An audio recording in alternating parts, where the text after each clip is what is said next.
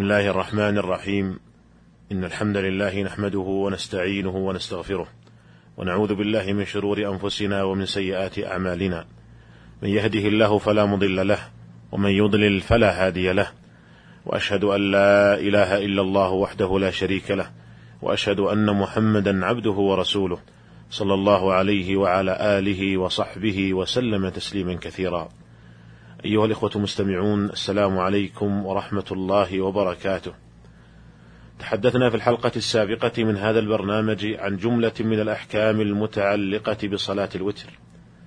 ونستكمل في هذه الحلقة الحديث عن جم عن جملة أخرى من المسائل فأقول وبالله التوفيق أدنى الكمال في صلاة الوتر ثلاث ركعات بسلامين أي أن يصلي ركعتين ثم يسلم ثم يأتي بواحدة ثم يسلم.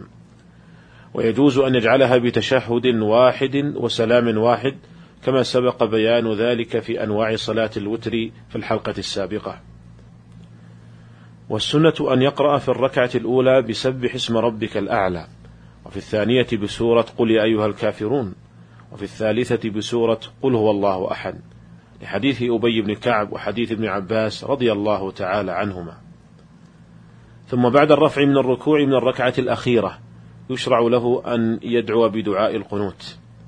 ويدل لذلك حديث الحسن بن علي رضي الله عنهما قال علمني رسول الله صلى الله عليه وسلم كلمات أقولهن في الوتر اللهم اهدني فيمن هديت وعافني فيمن عافيت وتولني فيمن توليت وبارك لي فيما أعطيت وقني شر ما قضيت فإنك تقضي ولا يقضى عليك.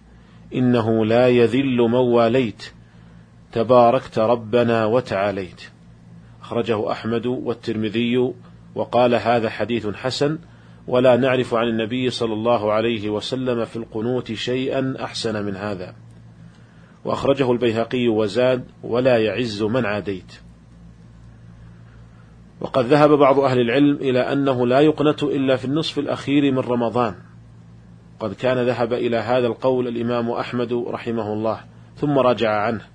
فقد قال في رواية المروذي كنت أذهب إلى أنه في النصف من شهر رمضان ثم إني قلت هو دعاء وخير. وفي رواية عنه قال كنت أذهب إليه ثم رأيت السنة كلها. والقول بأنه يشرع في القنوت في جميع ليالي السنة هو الأقرب والله تعالى أعلم. ولكن لم يثبت عن النبي صلى الله عليه وسلم أنه قنت في صلاة الوتر إلا ما رواه النسائي وابن ماجه عن أبي بن كعب رضي الله عنه أن النبي صلى الله عليه وسلم قنت في الوتر. ولكن ضعف إسناد هذا الحديث بعض أهل العلم. وقد قال الإمام أحمد وهو من أئمة هذا الشأن هو من الأئمة الكبار في الحديث.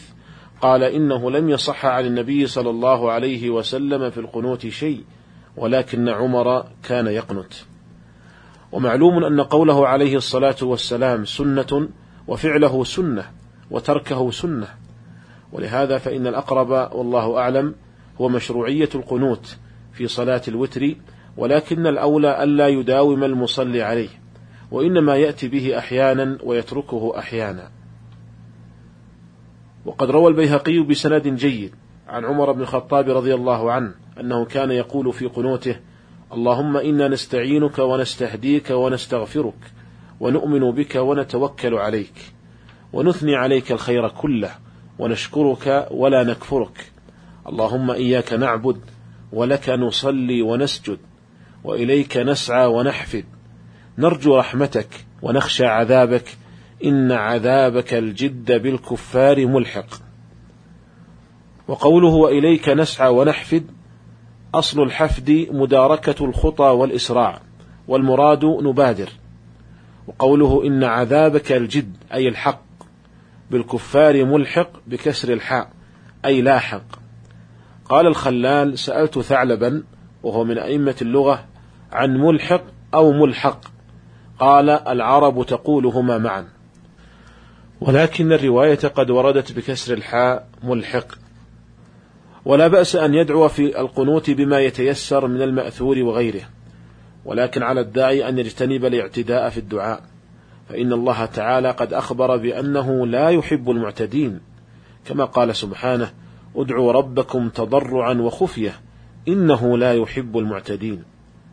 ومن الاعتداء في الدعاء أن يدعو الداعي بأمر غير ممكن. أو بأمر فيه سوء أدب مع الله عز وجل. والمشروع للداعي الخشوع والخضوع في الدعاء وعدم رفع الصوت. وقد أثنى الله تعالى على زكريا بدعائه دعاء خفيا إذ نادى ربه نداء خفيا. وإنك لتعجب عندما تسمع بعض الأئمة في دعاء القنوت في رمضان يرفع صوته بالدعاء وكأنه يخطب خطبة جمعة. وهذا خلاف المشروع. وقد كره بعض أهل العلم التغني بالدعاء وتلحينه. قال ابن همام رحمه الله لا أرى تحرير النغم في الدعاء يصدر ممن فهم معنى الدعاء والسؤال وما ذلك إلا نوع لعب. فإنه لو قدر في الشاهد أي في الواقع سائل حاجة من ملك أدى سؤاله وطلبه بتحرير النغم فيه من الرفع والخفض والترجيع كالتغني نسب إلى قصد السخرية واللعب. إذ مقام طلب الحاجة التضرع لا التغني. وينبغي أن يختم دعاء القنوت بما جاء في حديث علي رضي الله عنه أن النبي صلى الله عليه وسلم كان يقول في آخر وتره اللهم إني أعوذ برضاك من سخطك وبعفوك من عقوبتك وبك منك لا أحصي ثناء عليك أنت كما أثنيت على نفسك. خرجه أحمد وأصحاب السنن. ثم يصلي على النبي صلى الله عليه وسلم لآثار رويت عن بعض الصحابة رضي الله عنهم في هذا. وهل يشرع له مسح الوجه باليدين بعد الفراغ من دعاء القنوت؟ قد روي في ذلك حديث عمر رضي الله عنه قال كان رسول الله صلى الله عليه وسلم إذا مد يديه في الدعاء لم يردهما حتى يمسح بهما وجهه. قال الحافظ ابن حجر في بلوغ المرام أخرجه الترمذي وله شواهد منها حديث ابن عباس رضي الله عنهما عند أبي داود وغيره. قال ومجموعهما يقضي بأنه حديث حسن. ويرى بعض أهل العلم أنه لا يصح في مسح الوجه باليدين بعد الدعاء حديث. قال البيهقي أما مسح الوجه باليدين عند الفراغ من الدعاء فلست أحفظه عن أحد من السلف في دعاء القنوت. وإن كان يروى عن بعضهم في الدعاء خارجها. يعني خارج الصلاة. وقد روي فيه عن النبي صلى الله عليه وسلم حديث فيه ضعف وهو مستعمل عند بعضهم خارج الصلاة. قال وأما في الصلاة فهو عمل لم يثبت بخبر صحيح ولا أثر ثابت ولا قياس فالأولى ألا يفعله. ويقتصر على ما فعله السلف رضي الله عنهم من رفع اليدين دون مسحهما بالوجه في الصلاة. وقال شيخ الإسلام ابن تيمية رحمه الله أما مسح وجهه بيديه فليس فيه إلا حديث أو حديثان لا تقوم بهما حجة. والحاصل أيها الإخوة أن العلماء مختلفون في حكم مسح الوجه باليدين بعد الدعاء واختلافهم راجع إلى اختلافهم في ثبوت الرواية عن النبي صلى الله عليه وسلم في ذلك. والأقرب والله أعلم أنه لا يشرع مسح الوجه باليدين في الدعاء مطلقا سواء بعد الفراغ من دعاء القنوت أو خارج الصلاة لأن جميع ما روي في ذلك ضعيف لا يثبت. والمسح باليدين عبادة تحتاج إلى دليل صحيح. ولكن مع ذلك ينبغي ألا ينكر على من مسح وجهه بيديه بعد الدعاء لأن الحديث المروي في ذلك قابل للتحسين. وقد حسنه أحد أئمة الحديث وهو الحافظ ابن حجر رحمه الله. وبعد الفراغ من صلاة الوتر يستحب له أن يسبح قائلا سبحان الملك القدوس ثلاث مرات.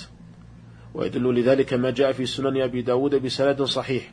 عن أبي بن كعب رضي الله عنه قال كان رسول الله صلى الله عليه وسلم إذا سلم في الوتر قال سبحان الملك القدوس. رواه النسائي وزاد ويمد صوته في الثالثة. أسأل الله تعالى أن يوفقنا للعلم النافع وأن يرزقنا الفقه في الدين. وصلى الله وسلم على نبينا محمد وعلى آله وصحبه أجمعين. والسلام عليكم ورحمة الله وبركاته.